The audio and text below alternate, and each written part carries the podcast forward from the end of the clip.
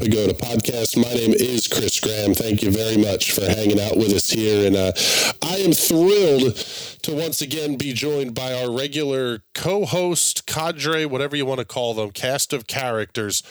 Ben Carswell, James Watson, Jason Owens, and Mike McCullen.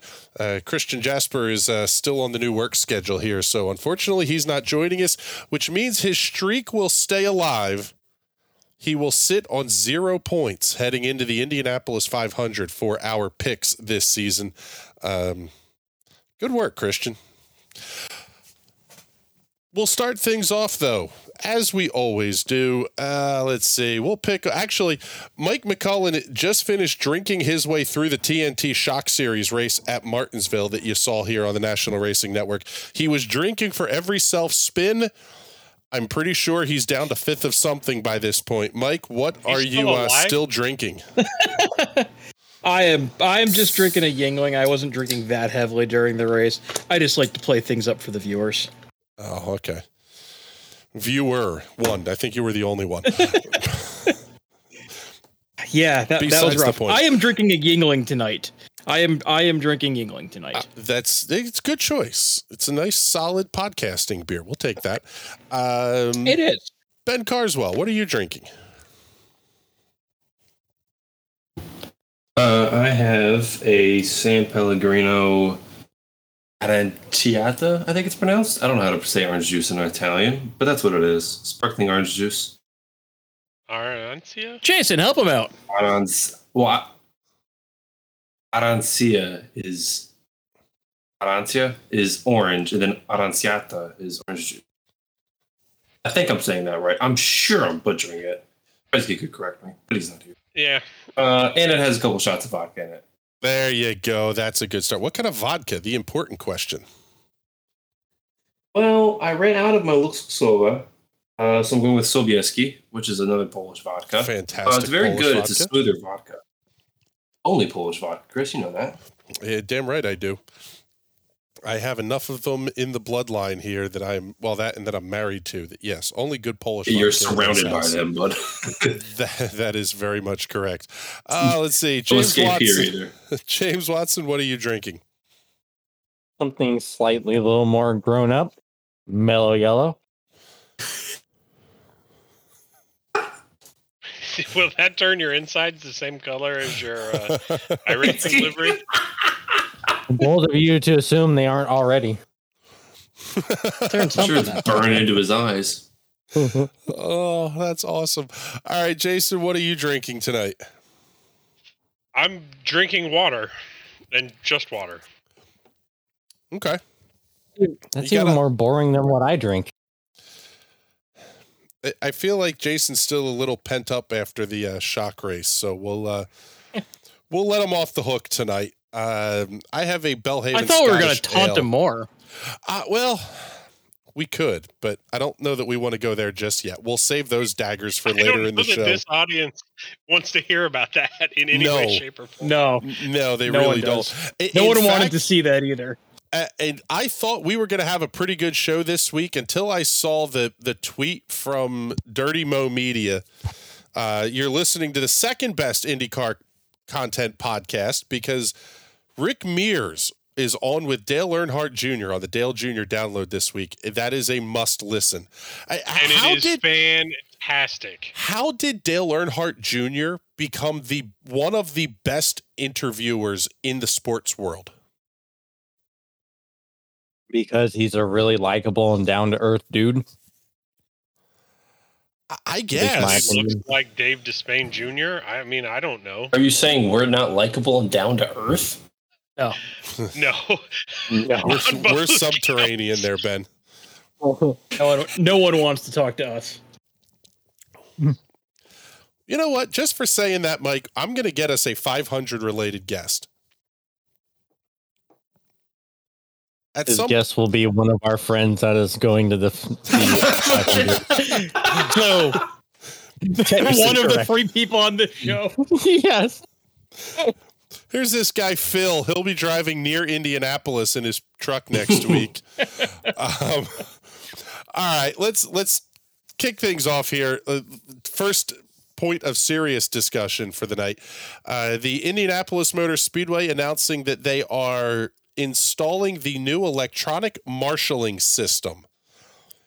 Joining the ranks of F1, the World Endurance Championship, basically everybody that runs twisties runs these sort of their LED panels. It makes things very visible to the drivers, allows for signaling locations in places that you couldn't put a human marshal because it would just be too dangerous.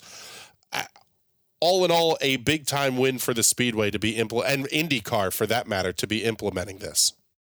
One hundred percent, and I believe the press release also stated they are two hundred and thirty-seven times brighter than an iPhone. So I don't Oh, know good. exactly why that was the uh, measurement of lumens they decided to use, but He nits that. relatable, I guess. How many iPhones? I uh I was at a mid Ohio race. God, I don't even remember when. This is how long ago it was when they were testing those, and they rolled them out for like one of the morning warm ups, the morning of the race. They had them all out, and I was like, "Oh, cool! IndyCar's gotten fancy." And then they had them out, and then they took them all in before the race started. Yeah, that was like three years ago. You know what? the times. I- I would say in that instance, perfection is more important than speed, if that makes sense.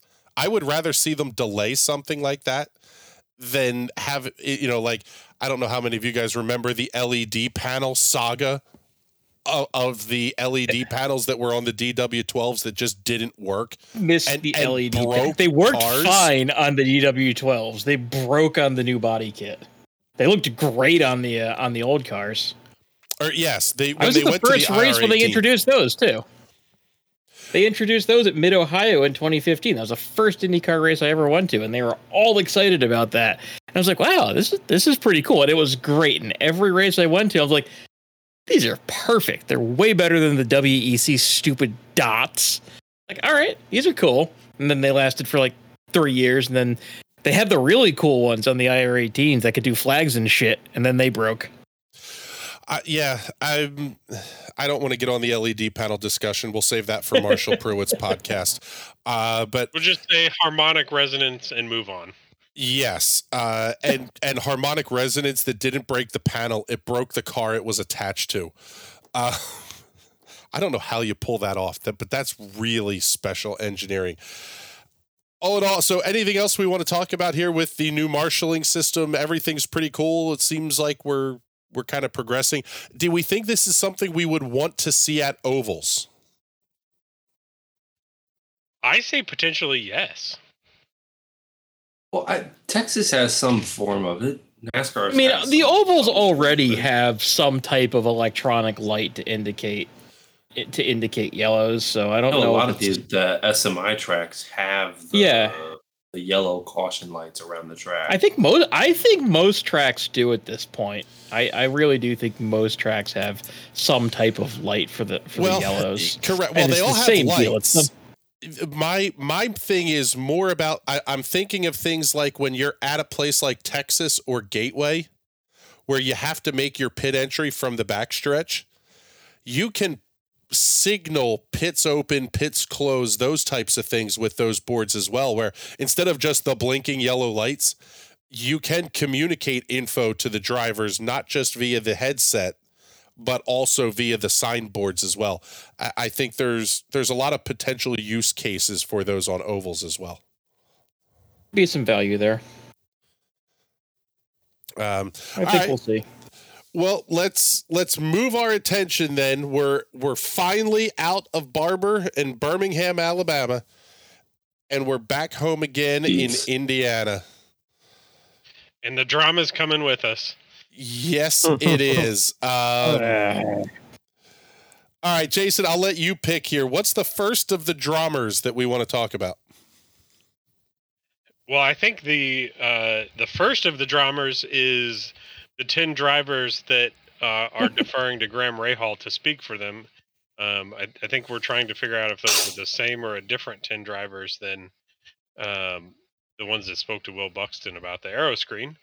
But obviously, the uh, Grosjean Rahal feud, I- a- as uh, the, I believe the NTT IndyCar Series social media team is calling it, uh, and is trying to hype up for the race this weekend.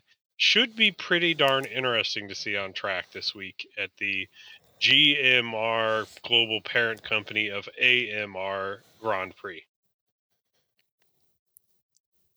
Oh my god. Oh boy. Sure. I'm nothing if not pedantic. God. Perfect You are very that pedantic, sir. description. And it's why we love you. I, I'm Um, I- I'm still trying to figure out and chase this thing down. Like, is there actually a story here, or is this just Oh. we're bored and there's nothing else to talk about? you know, I was listening to the uh, post Barber Pruett podcast, and one of the points that I really forget which one of you. I think Chris brought it up, and Mike might have, or Jason. I think Jason partially agreed that there was maybe some credence to that. That Graham sort of speaks for the paddock. Marshall seemed to be really, really on board with that idea. It seems a little. I don't. I have a, a hard time buying that. I have a much easier time bu- buying that Marshall just doesn't like Grosjean. That seems to be I, a thing. I there was some very negative think- tones. I think there's a an indie, and I've seen this this opinion a couple places, and I think I agree with it. That there is definitely an IndyCar old boys club that definitely looks on outsiders, especially you've got a guy who comes from F1 and is instantly the most popular driver in, in the series and brought all these fans with him. I, I and he drives like he, you know, like he's been here a while and he's uh, and drives like he doesn't care what other people think of him. I. I I think that there's just this view that the paddock kind of looks down or looks at him and goes, "Yeah, we don't like this guy," and he seemed like he seems oblivious to it. So either either it's nothing, and we're you know we're getting clicks and, and getting our views in and our listens in, you know, talking about something that's a non-issue.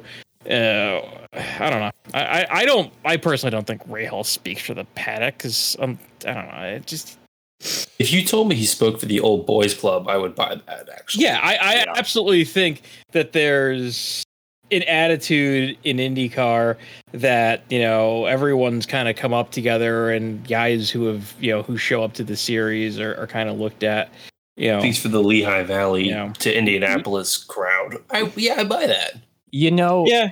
I I wonder if he just when he's saying all these things about oh Grosjean can't hang in uh IndyCar around all the other drivers, they're just uncomfortably nodding at him and he takes the nodding as thinking that they're agreeing with him, so that's where he's getting the all, all these guys in the paddock agree with him. That's my guess at, at any rate. Yeah, I, I just it seems to be this like, oh, we have beef. Like this is not NASCAR. Okay, we don't need to do this. Not do this. I, you know what? I I'll sort of disagree a little bit. I and maybe this is the old white guy in me, but I like hate. I'm okay with these guys not liking each other. But yeah, but it has to be real. It can't be made up and, and manufactured. You don't need to promote and manufacture it.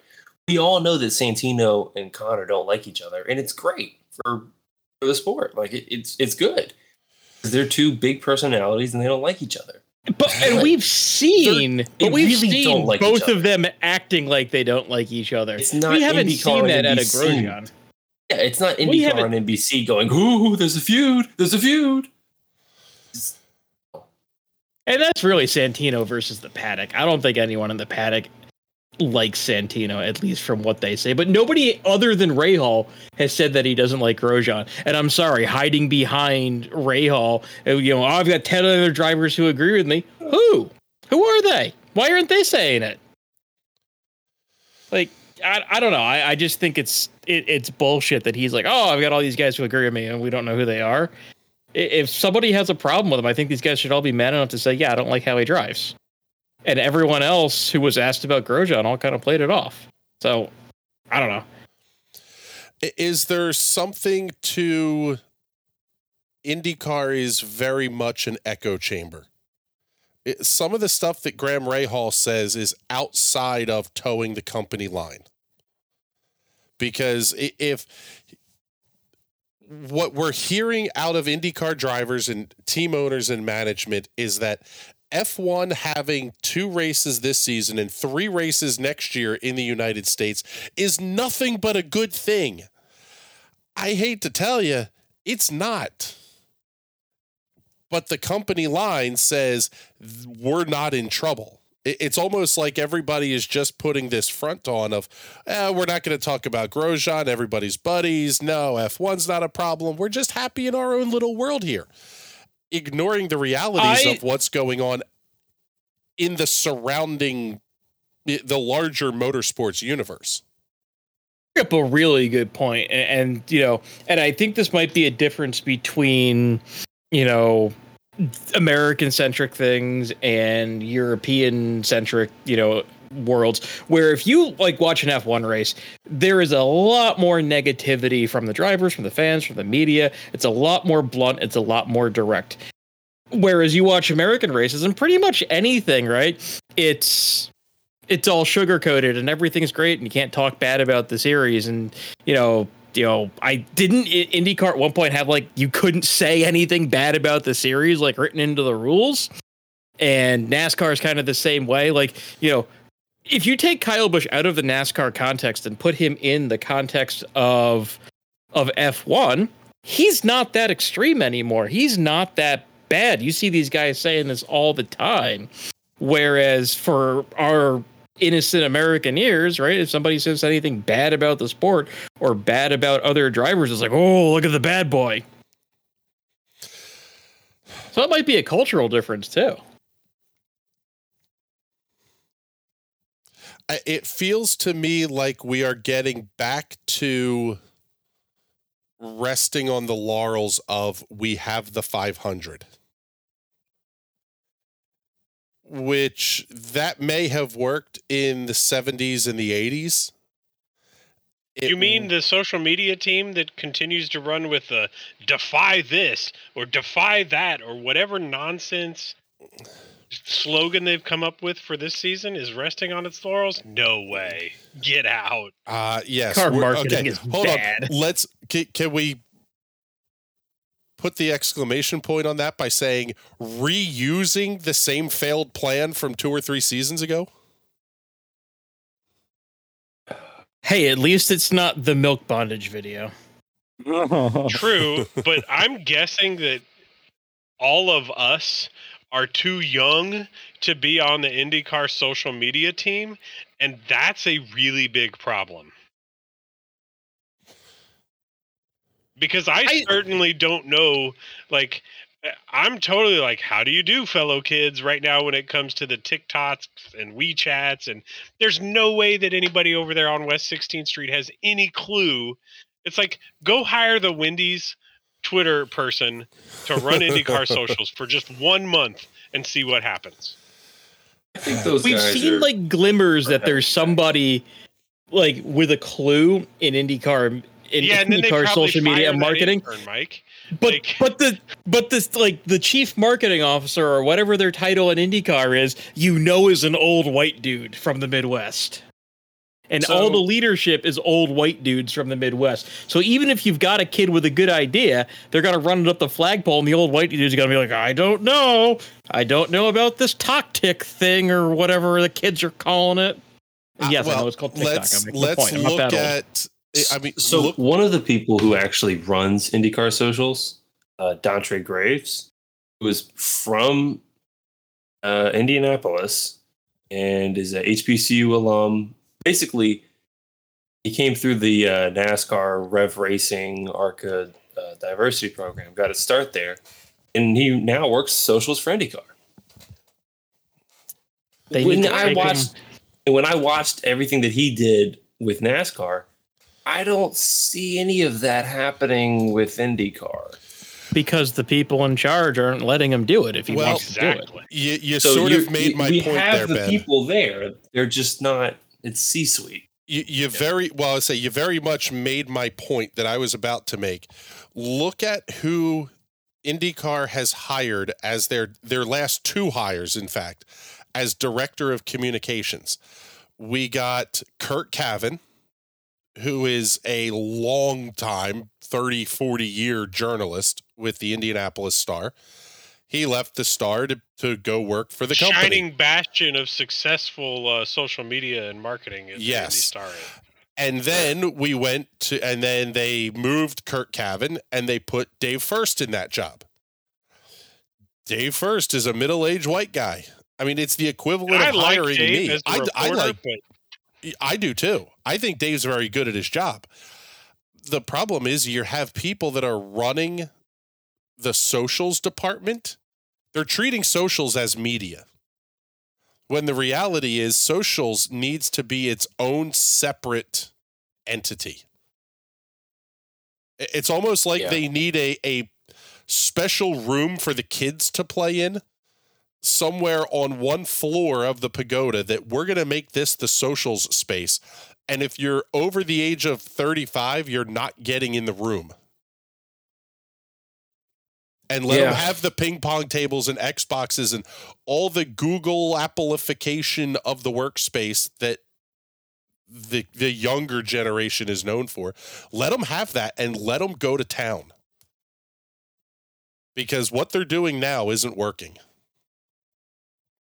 I mean, if you go and you scroll back at, at IndyCar's Twitter, it's not good. Like, there's just nothing engaging. It's all either retweets of like the stuff the teams are doing, and none of them are really great at this. And it's retweets of you know, it, it's like one or two posts a day, and it's just not engaging. Like, there's the- nothing there's nothing. engaging here. The Music City Grand Prix, which is one race that was new last year, that is run by the Tennessee Titans media staff.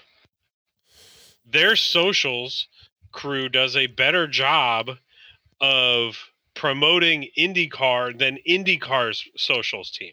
Same with the Detroit Grand Prix. I still follow the Detroit Grand Prix uh, social accounts, and they are constantly hyping IndyCar, and it's not even for their own event. They are they are tweeting and Instagramming constantly. Yeah, so is Music City Grand Prix, and it's like, how how do these race these street festival events understand to how to build hype and engagement over the course of the year through repeated interactions that the IndyCar social media team air quotes because I don't know that it's Social media is just outsourcing it to IndyCar on on NBC, for example. That's that's a pretty active Twitter account. They've got you know some decent content. You know, they're pretty good with the memes. They were at one point. God, that is the oldest thing that I have ever said. I'm so sorry. They're good with the memes. Jesus Christ. Um, but like during the race, they're like, "Hey, do you guys want to, you know, see, you know, have our our studio DJ show you like what we're playing and put together a playlist?" Because that was engaging. Like the music that they were playing, uh, you know, to lead into and out of the commercials at Barber was actually good. Was actually modern. Ben, I think even in the um at one point in a chat, you were like, "Hey, this is actually good shit." I said And it was Indy- it was relevant.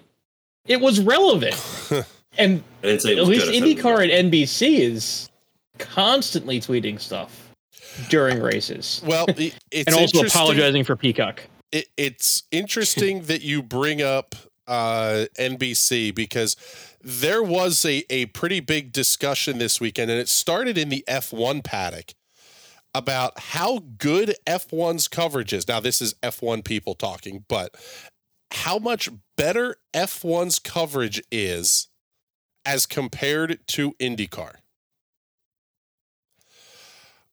full stop. The camera angles the shot packages the slow mos the you know the 4k and 8k camera shots with from inventive angles put IndyCar's general race coverage not including the indy 500 to shame. Full stop Coverage even treats its fans like idiots. F1 coverage and other motorsports treat their fans like they actually know what's going on. And IndyCar and even even NASCAR, every single race is like is geared for somebody who's never watched a race. Here's Rutledge Wood with a gopher. Let's see what's in this corner. Like, no, get that out of here. Like, I want to hear, like, I want to see more technical descriptions. And, and but the Liberty Media and and Formula One do it in a package that is approachable to new fans while still having a highly relevant on-screen graphics package. And it Like, can all- we talk about like even in qualifying, uh, like nobody has any effing clue what's going on in qualifying. In Qualifying graphics Six, are they're awful. Awful. Like, oh, I- oh yeah, I- they're up, but on what? or Hang down? on. So oh. I, I heard James trying to get in, so let, let's let let's let James get in, and then I have a point after James. I was just gonna point out that even before it was ESPN piggyback piggybacking off of Sky, F1 coverage in America had always been pretty good at explaining the technical side in detail. Like the most fun I had watching F1 was back when we had our goat tier trio of David Hobbs, Steve Matchett, and Leigh Diffey or Bob Varsha, depending on the time. And just listening to Steve Matchett and how he explained everything about the cars and how they operated, I always learned so much listening to him and just the joy he had. Hundred percent agree with it. you. One hundred percent agree with it. So the other comparison that I have to a really good presentation of a race broadcast is, and I'll say it again, and I I am the biggest cheerleader for supercars from Australia in this country, but the presentation of supercars is by far one of the best ones that I've ever seen. Even in qualifying, their qualifying graphics are small, concise, but there's little rectangles next to every person's name and shows what they did in, in each sector. So you see the guy who's down in ninth during qualifying, and you see him start putting purple sectors up. Hey, that's the guy to watch. And then when he's on the final sector, they'll say, in a graphic at the bottom of the screen what the time is to the current P1, right? That's a great graphic. They do that during the race. They've got great graphics. And then they have segments where, yeah, it gets a little technical, but it's done in an approachable way. Watch a Larko um, overview of what's happening during a race and what the tire strategy and what the fuel strategy is. It's deeply technical and it's like if you want to go that deep, but he does it in an entertaining and approachable way. It is by far one of the best motorsport presentations in the world. And the fact that IndyCar continues, and not even IndyCar, but NBC continues to treat all fans like they're idiots. They never talk strategy. They never tell you, "Hey, this is when we see when we think fuel stops are going to be. This is when we think the window's going to open." Even NASCAR does that. The the the depth of NBC strategy discussion is we're in the danger zone. Like that's that's as far as it goes, right? Drink.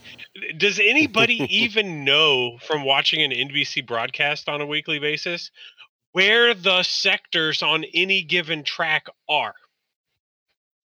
Dressed that American ra- track sectors are just batshit on some tracks. Sebring's the worst America have like six sectors. Well, no, there's always the three, but they're batshit.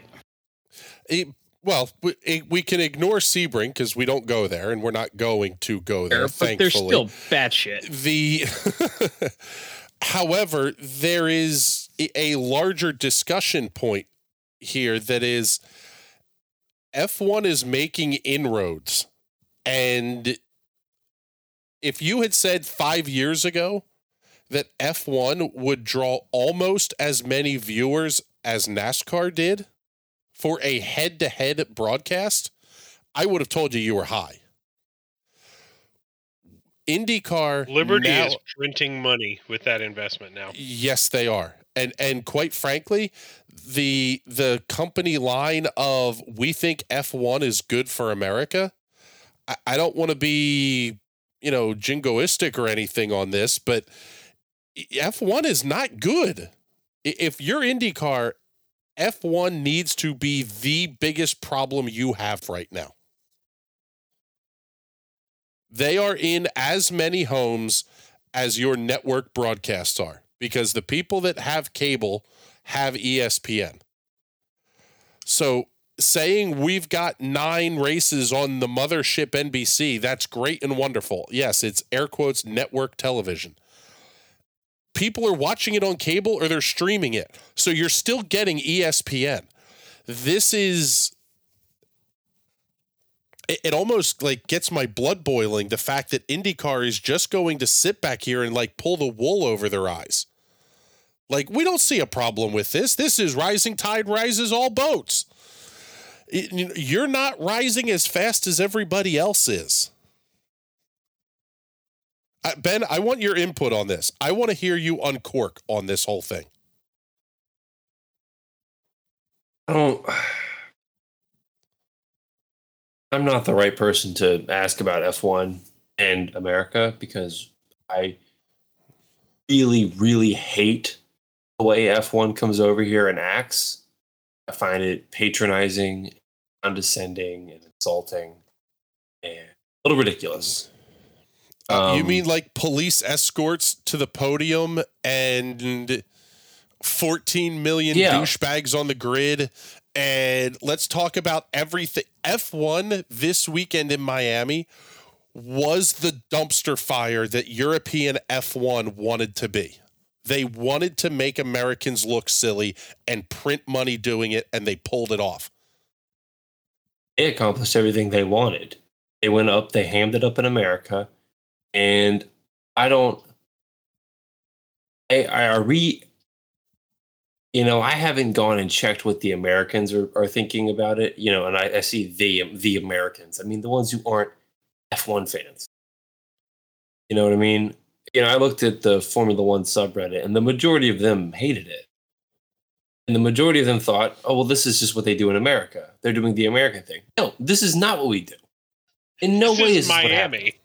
It's not even Miami. It's F1. It's a bunch of European idiots and money hungry Americans who go, yeah, sure, whatever. I don't care.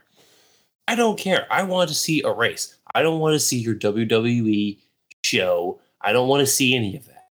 I want to see a race. And if this is what F1 in America is going to be, then take it out. Get rid of it. I'd rather wake up at 9 a.m. with my coffee and watch F1. You have don't to want wait bare unprotected concrete walls for drivers to wreck into? Ben? Oh yeah, wonderful, wonderful. Let's have go kart sections on an F1 track. That's a great idea. Hmm. Let's have tiny one lane uphill chicane on an F1 track because that's what makes sense. Let's have it in a parking lot, Will Buxton. It's a parking lot. I don't- me it's and not a parking parking lot? lot. Can, It can is a we parking lot. can we With a not marina painted in. And you know what? If this is what works, then this is what IndyCar should be. Okay, I don't. I don't care if it's if it's ridiculous and if the if all the middle aged men and I'll include myself in that because that's apparently how I think. Right? Uh, if if we're all going to sit here, all the purists and all the elitists are going to sit here and go, "Eh, but it's not as good as it should be. This is what we should do.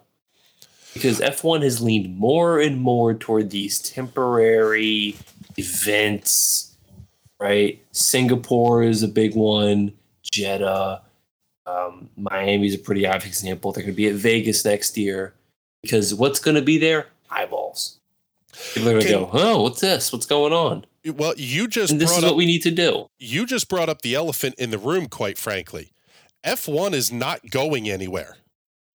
They made a $240 million real estate purchase on the Vegas Strip to build a paddock,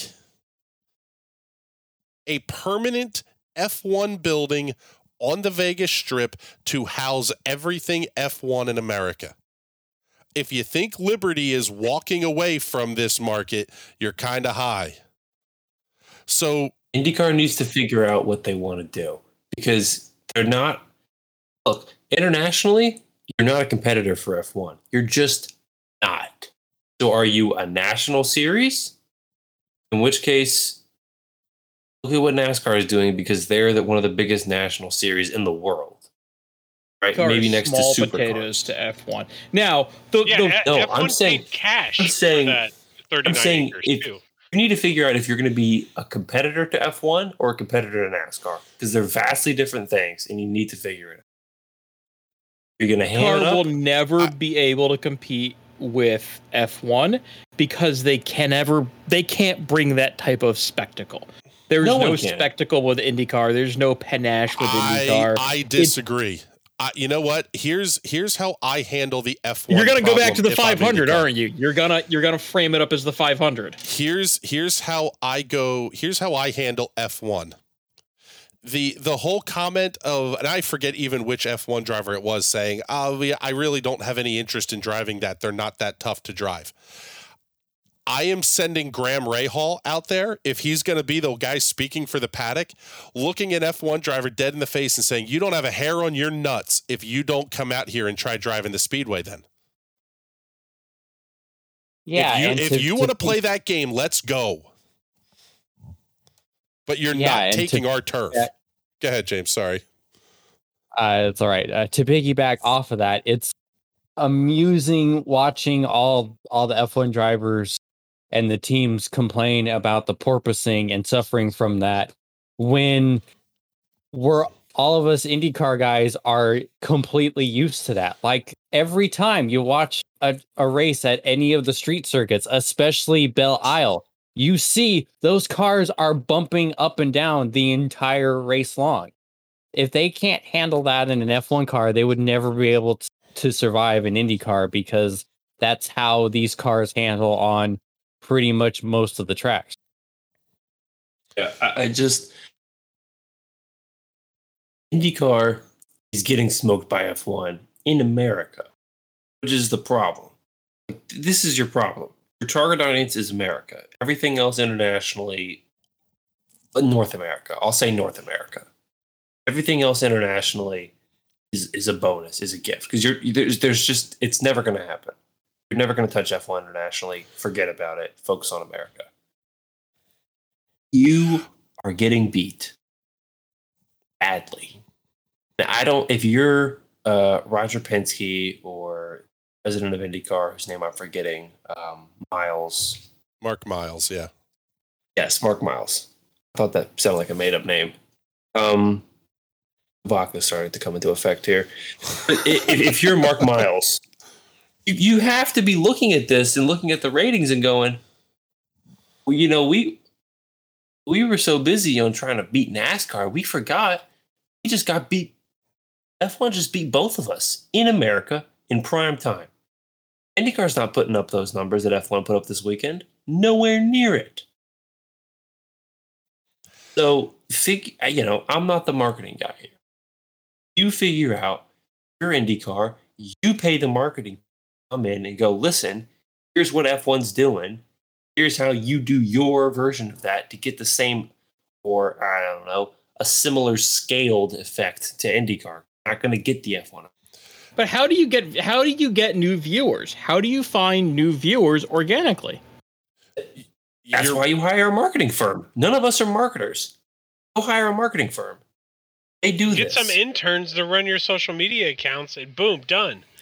I would Let the- honestly let the love to professionals see you have run your social media. I'd love to see a case study of how F1 has suddenly become super popular in this country.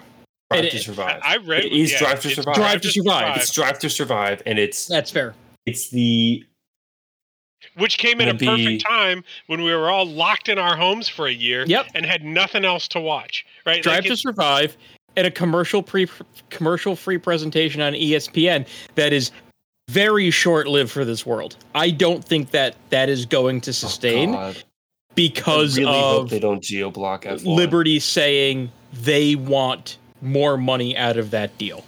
well, If they Because geo block F1 that deal. TV, I'm gonna this, probably stop watching it. the uh, if you remember when ESPN picked up the rights from NBCSN, ESPN got them for free. Quite literally, nobody in this country was willing to pay to distribute F1 races and produce them. That's why we get Sky's coverage for that matter. Because nobody is willing to pay to produce an American branded coverage of Formula One. Which is good because we'd probably fuck it up. I Uh, mean, I would pay a lot of money to have Steve Matchett back on. Like F. The problem I've is at this point. Steve Matchett is the old curmudgeony white guy that's been out of it for too long. You need to find the next Steve Matchett if you're going to go that route. But quite frankly, there is not a there is not the mechanic guy on the Sky broadcasts. What you have is a presence in Crofty is very good at calling a race. But I'll say he's good at calling a race. Martin Brundle just gives no fucks at this point. He's going to tell you what you're thinking. And then they have guys like Karun Chandhok and and some of the others, Jenson Button stepping in on occasion, that have fairly relevant experience with these cars. Karun is one of the the best parts of the broadcast when they put him on air, in my opinion. Like he, I mean, we're talking about about a guy that competently drove at Le Mans and, and in the WEC and knows what he's talking about, and he absolutely is fantastic. I wish he would be on the broadcast more. Right? So the the F1 TV broadcast itself, um, I forget exactly who the, play-by-play guy is, but I think it's Jolyon Palmer is color commentator, and then they have uh, Sam Collins, I think is that's his name, uh, who is essentially they're Larry McReynolds. He's the tech guy, and that is so much better. It's phenomenal because he's up there and he's talking. He's, I mean, he is literally fulfilling the Larry McReynolds role this year, where Larry's not in the booth. He's doing his own thing, and he's brought in at this sort of. He's here for a third of the race instead of the whole race. Well, he's They just as need more needed. Rutledge Really good. in their it's broadcast. so good.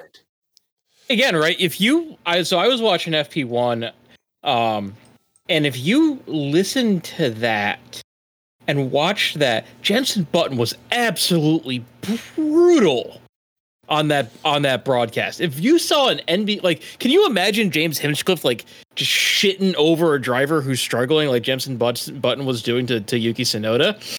During the broadcast, you'd never see that in American media. It was, I was like, "Holy shit!" He's he's just ripping this guy. And you never see that. The the relationship that IndyCar has with its media is that the media isn't reporting on IndyCar. It's essentially just another arm of IndyCar media and they are paid to say nice things about IndyCar. Unlike us That is something who just shit all over is- IndyCar. Well, that's something that is common at all levels of auto racing coverage in this country. It, it boils down to if you want to get into my racetrack for free, you're going to say nice things about us. I have local track promoters that email me saying I didn't get the article I didn't get the article from your guy this week. What the hell? It's not his job to send you his coverage. If you want to find it and see what we said, read our content, but we're not going to spoon feed it to you. And that's and it works that way at all levels. Robin Miller was persona non grata in, in some instances around the IndyCar paddock because he he shot straight on a lot of things.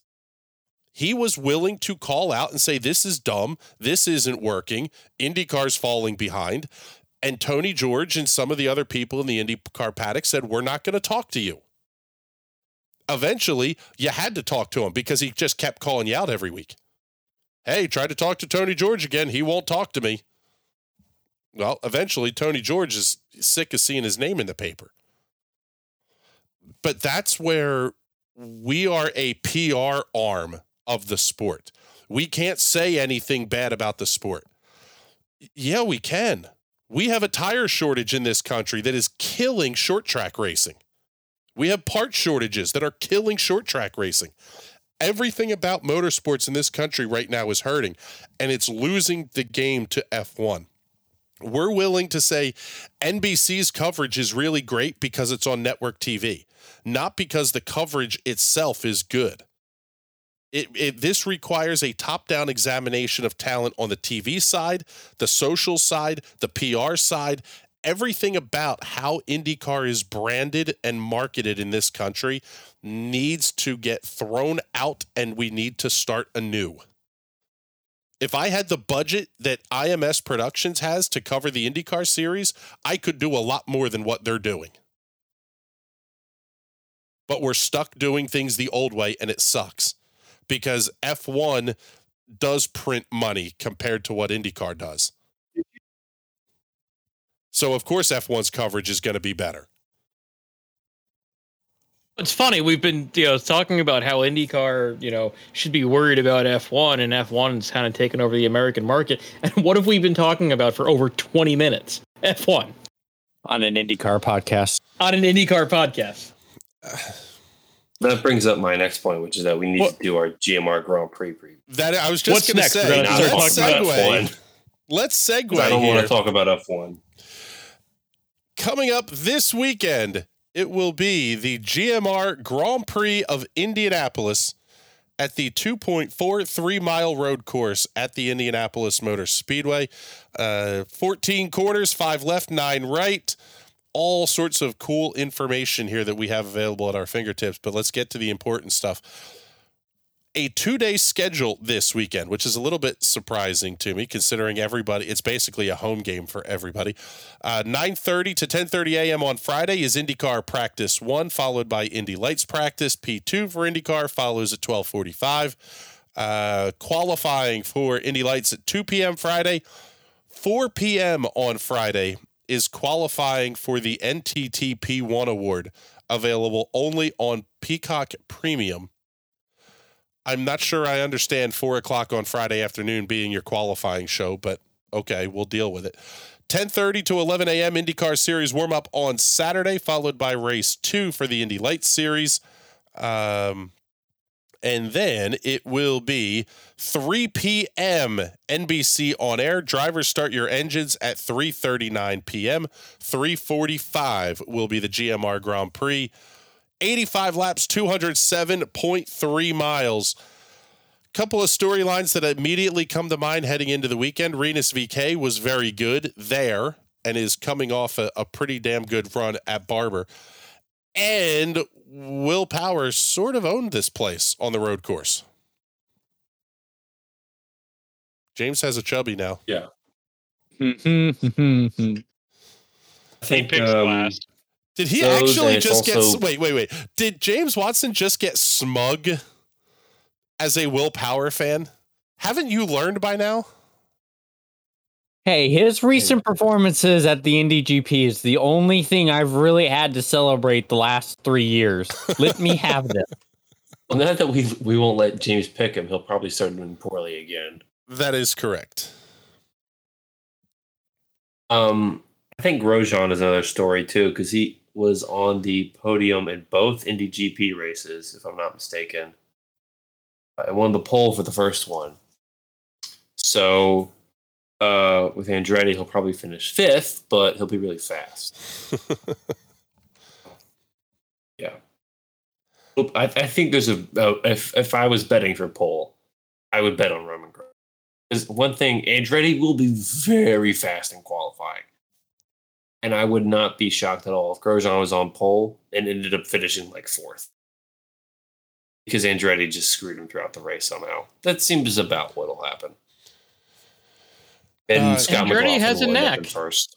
I think McLaughlin will win, and Andretti will finish fourth, and you know, etc. Uh, this is the Will Power slash Simon Pagenaud Penske dominated track more so than any other on the any other road course on the circuit. Like I was I was looking at the historical wins. It's like power, power, Pagenaud, Pagenaud, power, power, VeeKay basically over the last several years. Like I like I don't know how you could bet against Will Power this weekend.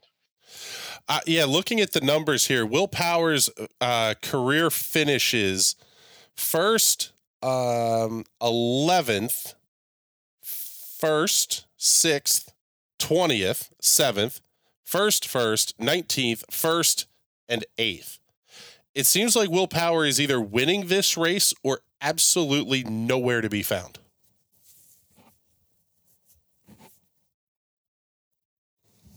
I mean, I'm looking at last year's because I think that's probably the best indication of where things are going to be this year.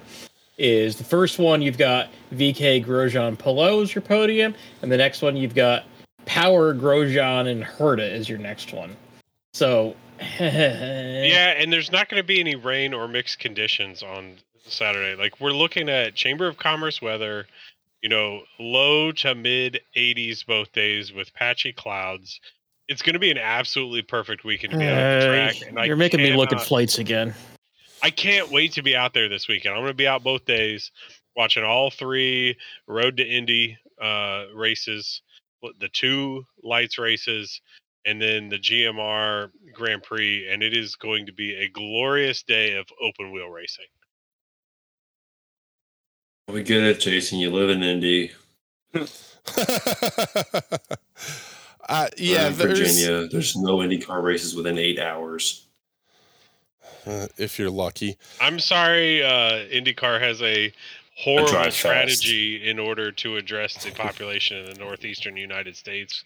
Yeah, I mean, I thought that they really had something going when they uh, had the Boston Grand Prix until that guy embezzled all the money. But eh, I, like, And the Baltimore one until we got a new mayor.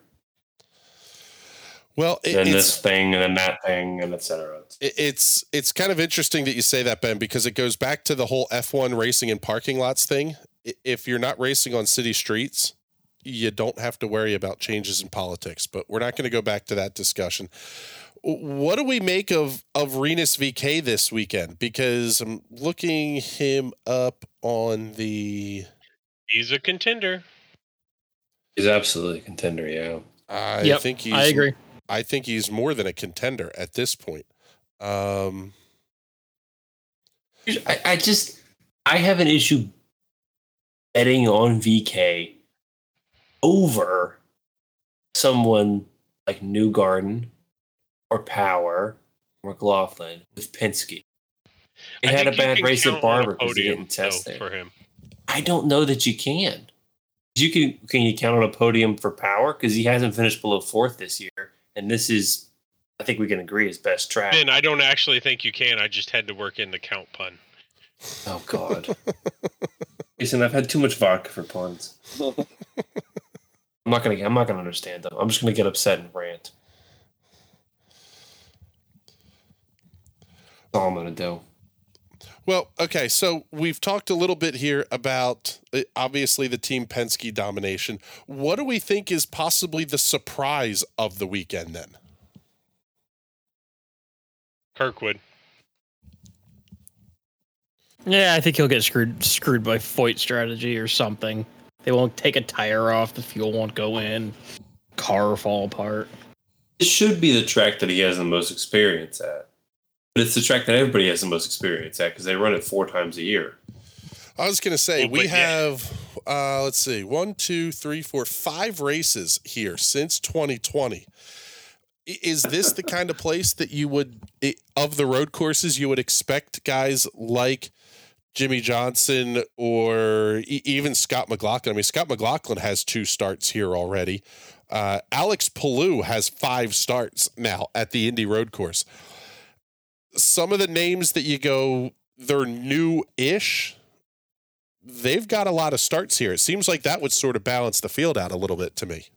Well, plus all the Road to Indy guys have multiple races plus the fall test, and that's two additional days on the track. Like, there's no shortage of surface and, and uh, physical layout knowledge of this track among the paddock. I mean, this may actually be, and, and I root for Calderon to do better every week, but this may be one of the races where she's distinctly at a disadvantage due to track knowledge. Yeah. I um if I remember correctly, Jimmie was about eight tenths off uh at the second Indy GP last year, which was like a big step for him. He was like within a second of Palou and Dixon who were up front qualifying. I Is- think this is one of those where you sit here and you go, "Oh my god, the whole field is within a second of each other in qualifying." Well, is this then a race that. Will you expect Jimmie Johnson to not The top 10? necessarily outkick the coverage, but he- he's got a lot of laps here now at this point. I, it's one where you you you don't go, oh, good, he passed Calderon. It's expected, you know, like oh, like I want him to be fighting Daly and DeFrancesco and running in like, oh, he's in 19th, he's in 16th. That's where he should aim for. You got your two starts. Go go aim for that top 20 with all the cars in the field now, that's a more of an accomplishment than it sounds. Yeah, he, this is not a oh well he didn't wreck. It's like no, you you need to do well here. Well, you know, scaled to what you've done, but you need to pick it up a notch here. This is your pick it up a notch moment. In the same way that he went to the Texas and he just said, "Yeah, that's what we were hoping to see," right? we said, yeah, Jimmie, he should have a good run. We want him to be in the top 10, and he was killing it. So, running one of the top 20, that's what we want. We want it should be a, a Texas like weekend, not in terms of position, but in terms of he did what we wanted and a little more. It's an it's an interesting thought process because where do you go from Jimmie Johnson's perspective. I mean, obviously, you have to go up. He, he's entering the season or uh, entering the race weekend, I should say, 19th in points. However, you look at the cars that are immediately ahead of him, and it's the 06 from Meyer Shank. You're talking Helio Castroneves, a guy that's got four Indy 500s. Arrow McLaren, Rahal Letterman, uh, the only one that really kind of sticks out to me is the 51 of Takuma Sato, but that's even that's a Dale Coyne car. So that car's been good in the past. This really could be a weekend that we see the field within one second of each other, like Ben mentioned. Does that mean we're expecting a little bit more physicality out of these drivers then? Argy bargy is going to uh, play heavily in turn one and two. Very certain of that at some point in this race. We call that grab ass yeah. in this country, by the way. Um, I think uh, pit strategy is going to become a big deal. Getting your pit stops right, getting your end laps and your out laps, and getting everything nailed down perfect. Because uh, it's, it's going to be a real, it's going to be a tight field. Uh, Andretti, you hear that, Andretti? You hear that, Michael? be tight. You got to get your pit stops right. Bryan Herta can't hear you. He's too busy trying to field a seventh uh, Hyundai car in, uh, IMPC. You could get a you could get a Hyundai ride at this point. You got your TCR wheel. I, I legit probably could. I mean, I do. I do have two Hyundai products in my garage, so well, yeah, there you go. You can get That's on Brian about the bar, I think, to drive for Bryan Herta Autosport.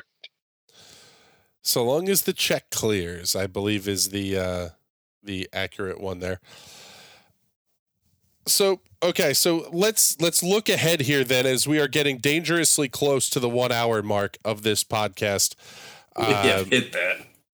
Uh, we're getting close to it, so let's make our picks for this weekend. Winners and anchovies. We'll call them pineapples even and, this week. James picks last. Uh yes, actually, let me get the uh the spreadsheet open here so we can see who's actually going to pick in what order. Uh this will be um well, it, since Christian's here and he will not be picking, uh, this means Jason Owens is first round up. You are on the clock in the first round of the Pizza at the Pagoda picks draft? I'm going to take Will Power to win the race. you whore. Didn't even wait. Oh, that's awesome he's just he's just spiteful this evening. Um, no, I actually like I I teed that up earlier. I actually think he's going to win this race. I think it's okay. Let's call it what it is. If you take anybody but Team Penske and especially Will Power, you're kind of silly. They have absolutely owned the road course at Yeah. the Indianapolis Motor Speedway. One hundred percent. uh, which means it is time for me to pick second, and I'm going to take Josef Newgarden. Because again, this is a place where if you go anything other than chalk, I think you're dumb. Uh, next to pick will be Ben Carswell. Uh, part of me wants to take McLaughlin just because Penske, but I think I remember how Palou was performing before that Honda engine detonated. yeah. The thing is, all the top drivers are fast here. But like it was mentioned, I think it is going to get a little physical. In that case, I'm going to take uh, somebody who's not afraid to run into other cars, Romain Grosjean.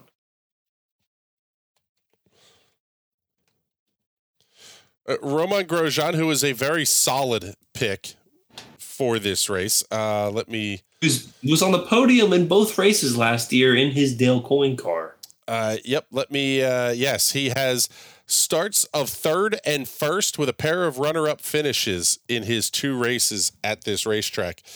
The more he figures it out, the more dangerous he could be. I think it's not a terrible pick. Leads us to Mike McCullen, your pick to win the uh, GMR Grand Prix of Indianapolis. Oh, I was gonna say Scotty Mack, but that got stolen away from me. So No, Scotty I'm Mack's gonna- still there. no, I was gonna I was gonna go with Grosjean. I was gonna go with Grosjean. Oh. That got stolen. So Scotty Mack is my is my number two.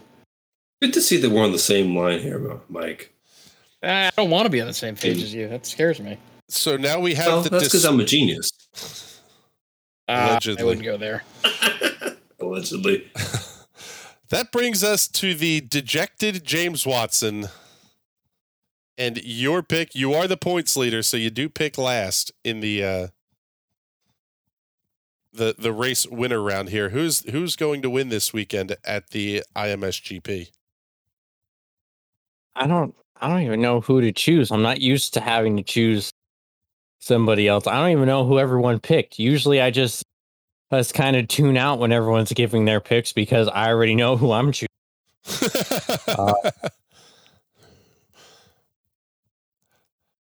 Uh, well, if, Uh, if you want to go back over the last five races, there are still two race winners on the board. Scott Dixon getting the win at the 2020 GMR Grand Prix, and Takuma Sato won this race one year ago. Did anyone pick Grosjean? Yes, Yeah. Yes. he's what I thought. And you really were tuning us out. Oh yeah. he's driving. Uh, screw it. I'll go with Herta. That's an interesting pick here. Uh, Colton Herta with finishes of third, 13th, second, fourth, fourth, and 23rd in his races here. It's either a really good pick or a really bad pick. Uh, and I mean, the same could be said of who I usually pick every week, so it, I'm kind of used to that. yeah, that's correct. Um, all right, so it is time to start picking anchovies then. Jason Owens, who is your anchovy?